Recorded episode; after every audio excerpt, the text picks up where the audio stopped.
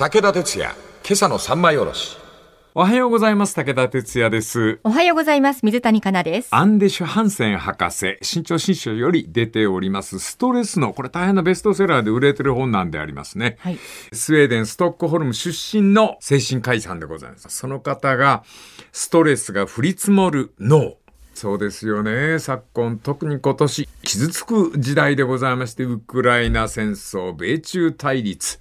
えーその中で、ハンセン博士は人間が健康に生きていくためにはどうしたらいいのかという。ズバリ、健康に愉快に幸せに生きた人間なんか一人もいない。みんな不幸せに、不健康に生きて死んでいったのであると。そんな風に思えばいいじゃないか。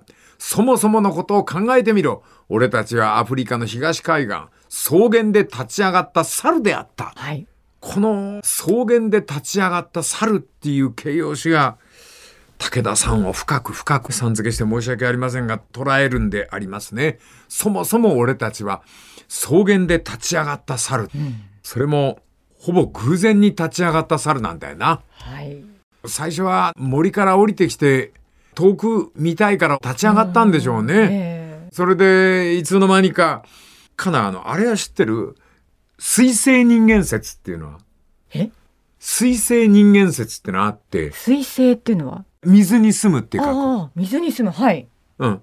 人類はもともとサバンナのあの草原で立ち上がった猿であった。その草原の猿が東海岸マダガスカル寄りの海に出た。その時に腹減ってたまんないんで、海藻とか食い出した。うん。だから砂に埋まってる貝を食い始めた。で、海水の中をうろうろ歩くうちに、浮力の関係で、海が歩行器になって人類を立たせた。そういう説もある。あうん、水星人類説ってあってなんとなくこの説好きなんだよね。え海は人間にとって歩行器であったってーいう。うんとにかく、そもそもを考えればそんな風にしてという。はい。で、群れを作ったのもそうで、群れを作ると獣に襲われるという心配がなくなるんでありますね。それでぐっすり、ね、眠ることを覚えた。だから、そのサバンナで立ち上がった猿の習性を遺伝子の中にいっぱい持ってるんで、一人でいると病になっちゃう。うん。一匹狼とかって言いますけど、一匹はものすごく危険でストレスが多いんですって。はい。これ、えーハンセン博士がおっしゃってるんですけど、孤独というのは、4週間ほどで健康を揺るがすって。結構すぐですね。うん。で、曰くでありますが、当たり障りのない会話を繰り返すだけでも孤独は静まるんだって。うん。そうやって考えると、今度のコロナは思い当たるところいっぱいあるよね。パンデミックを防ぐために隔離は実に有効だが、非接触をしきりに解いたのは、果たして正しかったかどうか検証すべきであると。うん。で、その上にでありますが、これはハンセン博士がおっしゃってることなんですが、皆さん、オンラインはい。などは、実際に合ってるわけではないんで、あれを接触と考えるのはやめてくださいって。うん。オンラインなどでの接触というのは、接触してる時に出る脳内ホルモンのエンドルフィンの分泌がほとんど見られないんだって。ほエンドルフィンが出るためにはどうしたらいいかっていうと、皮膚を触れるだけでもエンドルフィンって出てくんだって。で、このエンドルフィン、脳内ホルモンが出ることによって、鎮痛、痛みを消すのと、それから幸福感を与えるんだって。で、これ決まっておりまして、秒速2.5センチの速さ。これが血中に一番エンドルフィンを分泌する撫で方なんです。秒速2.5センチ。うんゆっくりですね。うん。はいあ、これだよ。お母さんが子供の頭撫でるときに、痛くない、痛くないっていうやつだよ。ああ、そういうこと。うん。あの接触には、便利なオンラインも勝てないんだって。触れるってことですね。そうなの、そうなの。それが鎮痛効果、痛みを抑える効果があるんで、お母さんのまじないの言葉、痛いの痛いの飛んでけっていうのが、世界中にあるんじゃないかな。はい。で、このエンドルフィンの分泌によりまして、私はグループに所属しているという体感を人間に持たせてくれるそうであります。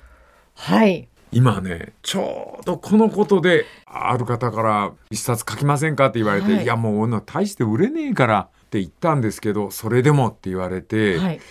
こう金八先生があのパート1の時の教え子にこれからやってくる老いっていうのはこんなもんですよってタヌキントリオとか三原純子に教えるような気持ちで文章を書いてくれませんかって言われてちょっとその誘い文句が弱に弱くてはい。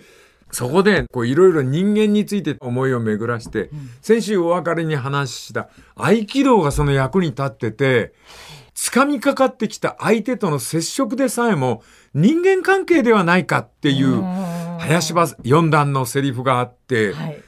トラブルも人間関係なんだなっていうはい。トラブルのない人間関係っていうのは関係じゃないんじゃないかっていう。そんな風に皆さん思いません意地の悪い嫁もいるだろうし、ね、嫁さんからすると意地の悪い姑もいるでしょうが、それも関係なんですよ。はい。あいつが裏切った。うん。あいつが黙って金を使っている。いろんな接触があるかもしれない。でも、それも関係なんだって思うところから人間っていうものを考えてみませんかという。これは私の説でございますが、はいこの辺は、あの、ハンセン先生の考え方を受け継ぎつつ、そもそもから人間を見つめてみようという。はい。この続きまた明日のまな板の上で。武田鉄矢、今朝の三枚おろし。おはようございます。武田哲也です。おはようございます。水谷香奈です。オンラインなどというのがいろんな会社でオンライン会議なんていうのがしきりに開かれたりしたんですが、確かに便利な道具でありますが、あまりにも便利すぎて人間のある能力を奪うそうで、これをハンセン博士が書いておられます。皆さん方の耳たぶ、耳たぶの後ろ側1センチの深さに放線角、えー、ヌーという字に糸辺に泉ですな。はい線でありますな。それに、えー角、はいえー放線角と呼ばれる小さな脳細胞がございます。もう本当に小さな脳全体のわずか0.0002%しかないという。その放線角という小さな部分でセロトニンという脳内ホルモンが編み出されております。はい。で、様々な脳内部位に、脳の部分に送られまして、これが重大な働きをしております。このセロトニンは、孤立したがる私を制御する。はい。こう、孤立したがる私を、それじゃダメちゃんと会って大事な話はしないと、って教えてくれるのが、セロトニンだそうでございますへで、これ、何がすごいかというと、人間以外にもこの放線角というセロトニンを分泌し、孤独を嫌うという脳内ホルモンを出す場所、放線角。人間以外にも、魚にもあるという。え。カニにもあるんです。え。セロトニンが上がると逃げない、恐れない。で、チンパンジーにセロトニンを多く投与すると、ボスになりたがる。なるほど。最近ソーシャルメディアによってセロトニン低下の人が増えている。これは逆の話してんだよ。セロトニンが多いと、あのー孤立したがらない。仲間と一緒にいたいなという気持ちになるんだけど、あまりにもたくさん分泌しすぎると、んすぐふんずり返って、はあ。威張りまくって、あの、セロトニンのせいなんだ。セロトニンです。よくセロトニンって、うん。太陽の光を浴びて。た時のって言いますよね。出ますよね。はい。昼間効果っていうのかな。でもはい当たりすぎると妙にボスになりたがるんです。ほう。で、かなね、面白いのはね、今問題になってるのはね、はい。最近ソーシャルメディアによって、このセロトニン低下の人が増えてるんです。ほで、この人たちは逆、セロトニンいっぱい持っている YouTuber などを見ると、う。うん。ヒエラルキー順位が落ちていく。え？言ってる意味わかる？相当ややこしいやん。え、どういうことだ？YouTuber などのインフルエンサーの活躍を見て、はい。セロトニン低下の人って自分の人間社会での順位を自分で下げちゃうんだって。うん、なんでだ？それは、あの、自分が何にもできない人間に見えるから。YouTuber って、フワちゃんなんかもそう？そうです。うんああいう人ですごい人がいると、憧れる人がいる。うん。そうでしょ？今、子供が一番に憧れるんでしょ、うん。将来職業としてねやりたい ?YouTuber になりたいとか、それからなんだっけ、ひろゆきさんとか、はい。あの、論破の名人とかって、はい。問題発言をあえてなさるような方、セロトニンが多い人じゃないかな。ヒエラルキーの順位、その高い人を見ると、自分を下げる人がいるんだって。うん、YouTuber は偉いな。ひろゆきさんはすごいな。切れ者で。うんそういう人を仰ぐ人がいるという。うんで、困ったことに、セロトニン高い人を見ると憧れるセロトニン低下の人が自分を価値のない人間として自殺願望に走るんだって。えーえそれちゃんとしたこう検証結果が出てるんですか、ね、お前疑うね、人のこと。いやいや でも、お前が疑ってくれるから、はいありがたい。これは、あの、そのままそっくり、ハンセン博士の。あの、今、フワちゃんと、から、ひろゆきさんの名前をお借りしましたが、それ以外は、ハンセンさんが書いてらっしゃる。つまり、自分と同じような年齢の人が社会に大きな影響力を持っている。うん同じ年ぐらいなのに、その人は大いに沸かせている。うんそれに比べると、俺なんか、私なんか、何にもできない。そうすると、この世の中にいても仕方ないんじゃないのっていう。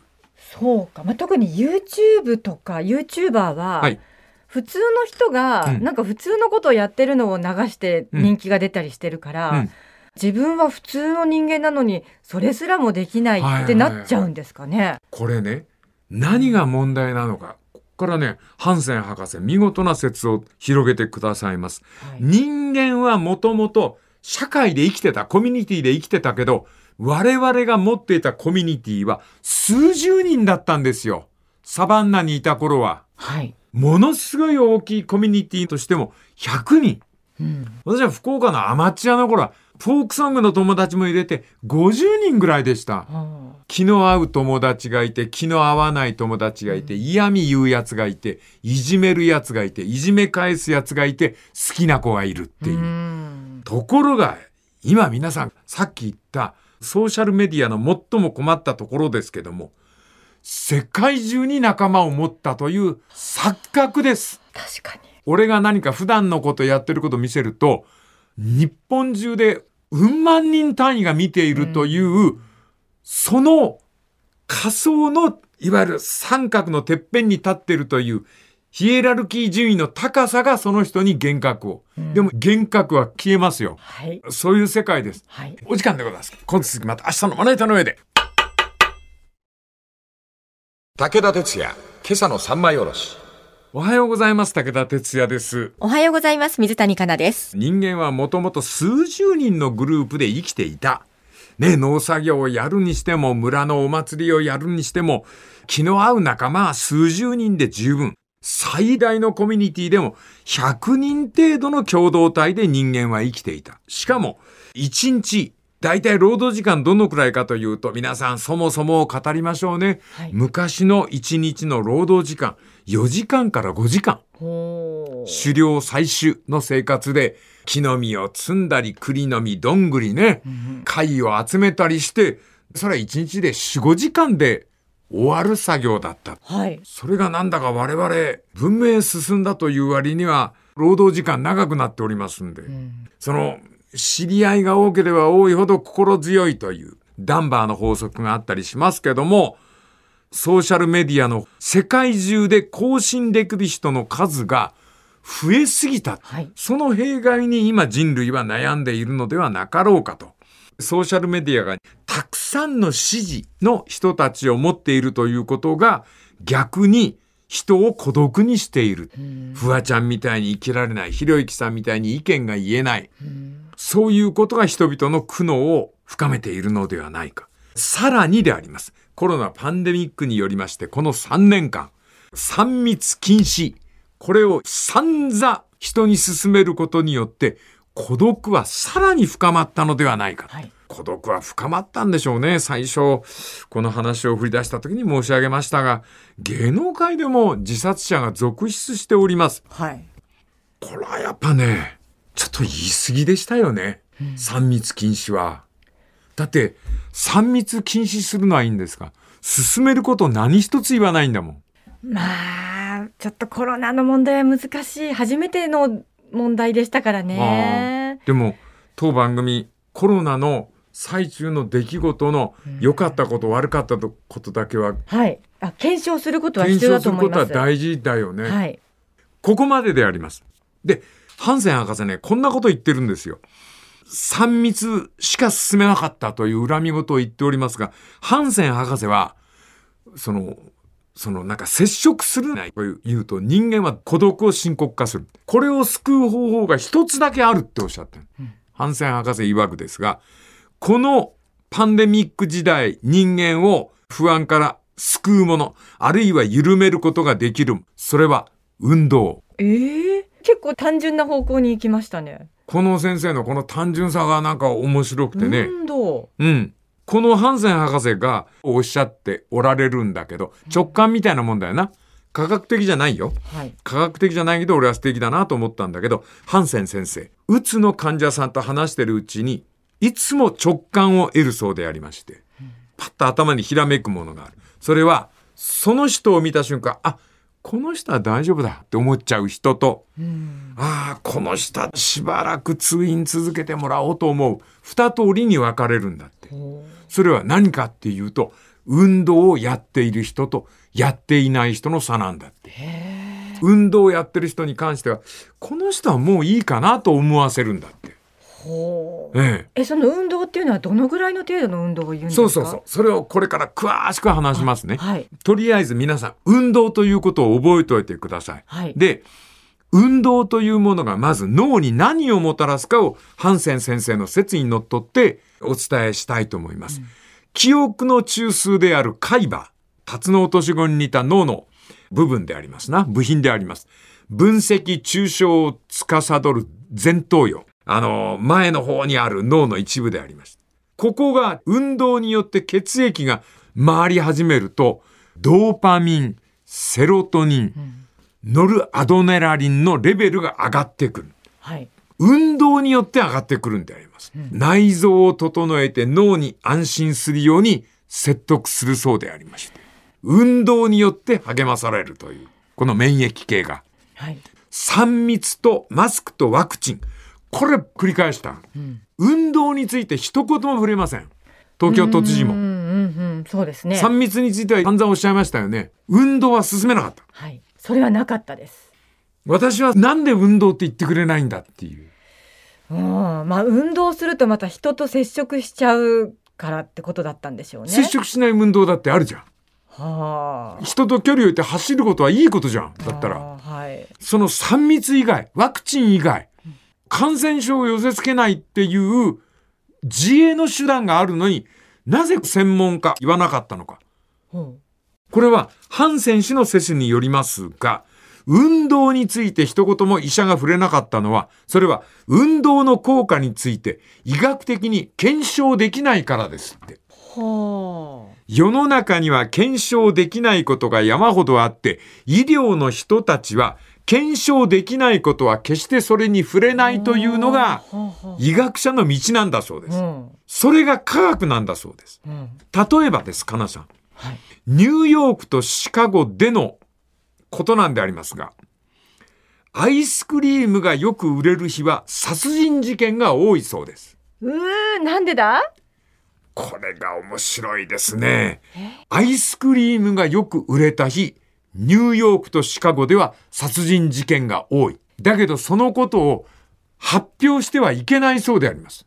はなぜか、科学的に検証できないから。あ。あ、理由はわからないんだ。わからないんです。うん。検証できないから発表できない。あ運動はコロナにも有効であるっていうことは、お医者さんの立場から言えなかったというのがコロナの3年だったわけで、あ、時間いっぱいだ。え、続けますぞ、明日も。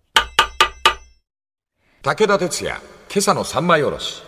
おはようございます。武田哲也です。おはようございます。水谷香奈です。尾身会長、東京都知事もそうでありますし、感染症の専門家の方、この方々が3年にわたっておっしゃったのは、3密、現金、マスク、ワクチン。はい。3年聞いてたら本当に申し訳ない。飽きちゃうんですよ。はい。このハンセン博士が言うのは、感染症に有効なのは運動ではないかっていう。うんこう免疫力も高まるし、えーそれから落ち込むというような、その心理の偏りもなくしてくれる。で、運動の効果について、これはなぜあのお医者さんたちは運動を進めようとなさらなかったのか。それは医学者は運動と免疫の関係を医学的に見て検証できないから。検証できないことは発言しない。それが医療ですと、ハンセン博士が言っておられます。で、例えとして、ニューヨークとシカゴでは、アイスクリームがよく売れた日は殺人事件が多いそうであります。ただ、かなさんおっしゃった通り、それは暑さと関係があるんじゃないでしょうかと。アイスクリームが売れたっていうのは、まあ夕方から夜も結構あったかいんでしょうな。そうするとかなさんちょっと飲みに出かけちゃう。ほう。飲みに出かけると他人とのトラブルがだからアルコールの関係気温の関係これを調べていくと、そのアイスクリームがよく売れる日っていうのは休日かもしれないんで人がいっぱい出ている等々の関係もあるぞと。いろいろ考えられますね。そうそうそう。いろいろ考えられるので検証できないことは発言しないという。はいで、ハンセン博士はおっしゃっておりますが、うつの改善に運動は寄与してる。だけど検証できないんだと、それが。はいうん。例えばです、皆さん考えましょうね。じっとしているより、わずか15分、ジョギングする。これで、このハンセン先生の調べたところによると、免疫系によるリスクが20%は減少する。つまり、パンデミックになっておっても、運動は有効であった。ただ、検証が難しいんで、ステイホームだけが強調された。私たちはうつになるリスクを40%の人が遺伝子によって持っている。その遺伝子を起動させない。スイッチを押さないっていうスイッチは運動でリスクを避けることができたんだ。やっぱりかな芸能界で自死なさった方いるだろう。もう俺もお付き合いちょこっとあったからね。やっぱりその決意をなさった頃はあんまり運動なさった形跡がないもんね。かなは俺思ったけどいろんな意見をなるべく並べた方がいいなと思ったのよ。ワクチン、マスク、3密禁止っていうこの3つだけではなくて、これもあるんじゃないか、これもあるんじゃないかっていう、うーん、なんか、そんな方法を語っててもよかったんじゃないかって。みんなだってコロナ語ると同じ顔になっちゃうんだもん。はいねえ。さあ、そもそもの話に戻りましょうね、かな。はい私たちの祖先は1日に1万5千から1万8千歩歩いていた。そんなに歩いていたんですよ。その体なんです。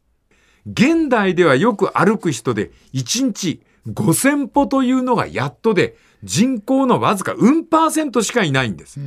で、パンデミック、コロナパンデミックによってそれをゼロ歩にしたんですよ。ああそうですね一歩も出るなっていうことを言ったわけでしょ？ステイホームですからねステイホームですから、WHO、あの人が、あの、一番偉いさんでありますがね、ちょっと頼りなよ、あのおっさんが。この WHO が試算し、計算したところでは、コロナ以外でも運動不足による死者は、欧米も含めて500万人だって。で、私たちは感染症を恐れるあまり、体を忘れてしまったという。はあ。忘れてならないのはハンセン先生曰く脳は粘土です、作ってるんだってろくろの上に乗っけてくるくる毎日毎日人間が。はい。そのために知識というろくろの上に置いて回さないとダメなのが脳なんですよ回す原動力は何か。それは動く体。はうん。検証できなくても動力として回すという。あはい。なんかやっぱり自分はろくろ側でいたいな。はい。時々間違ったことも言いますけど、皆さん。はい。やっぱ不安だったよ。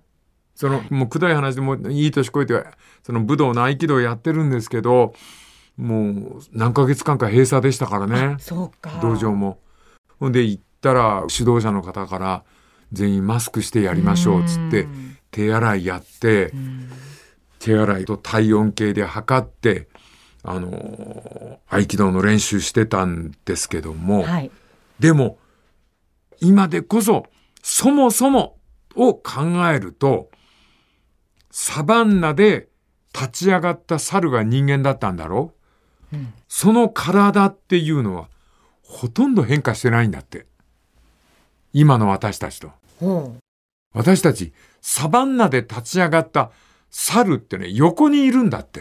う。ほそうやって考えると、このサバンナの猿は、歩かんとな。なあ、う。そうですね。ステイホームなんかしてる猿なんか一匹もいねえぜ。なんかこう、そんなことも込みで、1万年前の猿から話しようということで、明日はいよいよ総まとめかな。はい頑張ってやりたいと思います。この続きまた明日の胸板の上で。武田鉄矢、今朝の三枚おろし。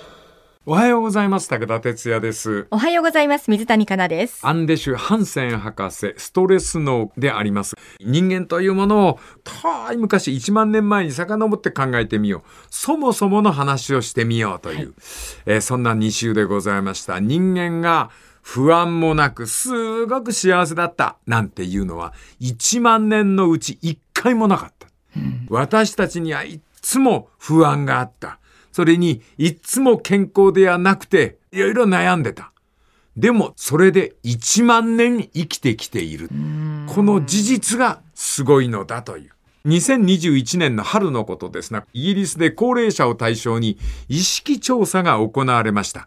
健康状態は最近いかがですか？との問いに、イギリスの高齢者たちは良好と答えたそうでありまして、その割合が前年より上がった。ほ2021年でありますから、この年、10万人もの人がコロナで死亡しているのに、医療は切迫しているというのに、なぜか高齢者の人に聞くと、健康状態は良好と。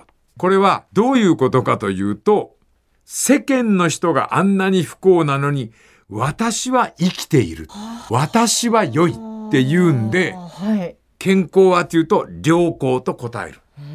隣の人の不健康より私は健康ということで世界を見たわけでありまして。つまり人間は自分と隣を見比べてそれを全体だと思って生きているという。その客観という立場に人間は立てないのだと。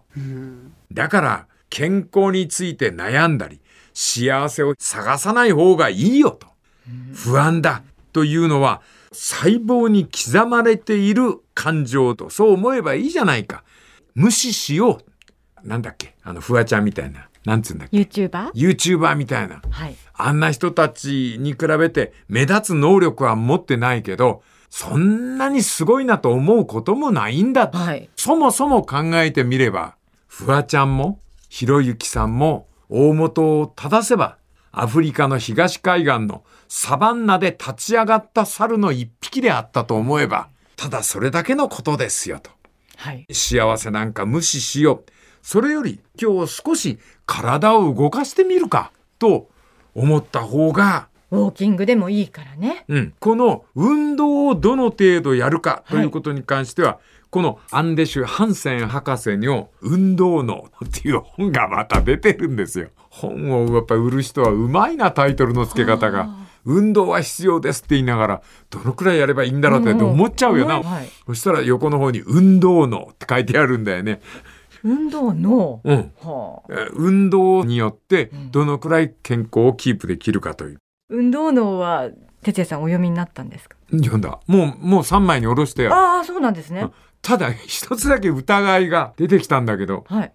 ハンセン博士ね、このストレス脳もそうだです。ハンセン博士ごめんね。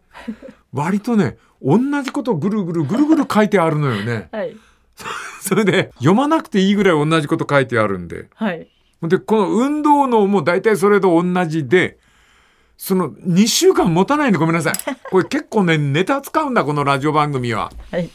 それで、ハンセン博士と和田先生。和田秀樹さんですか？和田秀樹さん、あの、ベストセラー作家で、ハンセン博士と同じ精神科医をやっておられる。これを抱き合わせにして、あ、2週分にしましたんでそうなんですね。はい。これ悪口じゃないですよ。一人ずつ取り上げると2週分にならないんですね。抱き合わせるから面白いっていうね。はいだから、この放送を聞けば大丈夫。ごめんなさい。あの、読んでいただくのが一番でありますが、はいそれはまた別個で、はい。いかに70歳から健康に生きるかというのと、70歳からでも運動というのが、いかに免疫系を高めるための健康づくりに寄与するかというのは別の回ではい。触れたいというふうにわかりましたはい。私、コロナの後始末だなと思って、その手の本探してるんですよね。はい。でもね、ちょっと当たり外れがいろいろありましてね、なかなか苦しいところで、でも私思うんですけど、はい全然政府がね、いろいろとこう出してくれないじゃないですか。うんうんこの番組だけは本をもとに哲也さんが3枚に下ろしてうん何か発信してほしいなと思います。あんた、ほんと、あんた、おねだり上手ね。なんかうまいこと頼むよね、インテリ女。えっとね、私がね、どんなところを散策したのかな。えっとね、人類にとって握手とは何か。握手。だって接触でしょ？はい。これがどのくらい人類の文化面で寄与したか。世界の中には、握手を礼儀とする国と、うん頬ずりを挨拶にはい接触でしょ、はいはいはい。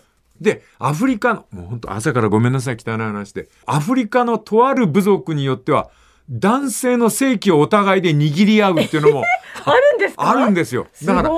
接触っていうのがいかに大事か、コロナによって接触を禁止されたわけで、それが本当に人類を変えちゃうんじゃないか。うーんそしてもう一つ、日本の文化が非接触でしょ？はい。頭を下げ合ううん。だけで接触しないという、そういう文化の差みたいなの、そういうのをコロナと絡めておはい話しすると面白いネタになるのかなと思ったりなんかして、それも読んだな。はい。うん。またちょっと違う方のネタもあるんですけども。コロナによって哲也さんの場合は本を読む数も増えましたし、はい。勉強もはい増えてよかったです。いろいろね、コロナの悪口言っておりますが、本当にね、勉強だけはよくしたんですよ。はい。2週で皆さんにお届けする番組を1ヶ月にわたってまとめて、はい。えー皆さん、赤字です。よろしくお願いします。はい。え えー向こうでディレクターが深々と頭を下げておりますが、さあ、というわけでございまして、来週はまた別のネタでお会いしたいと思います。この続きまた来週のまな板の上で。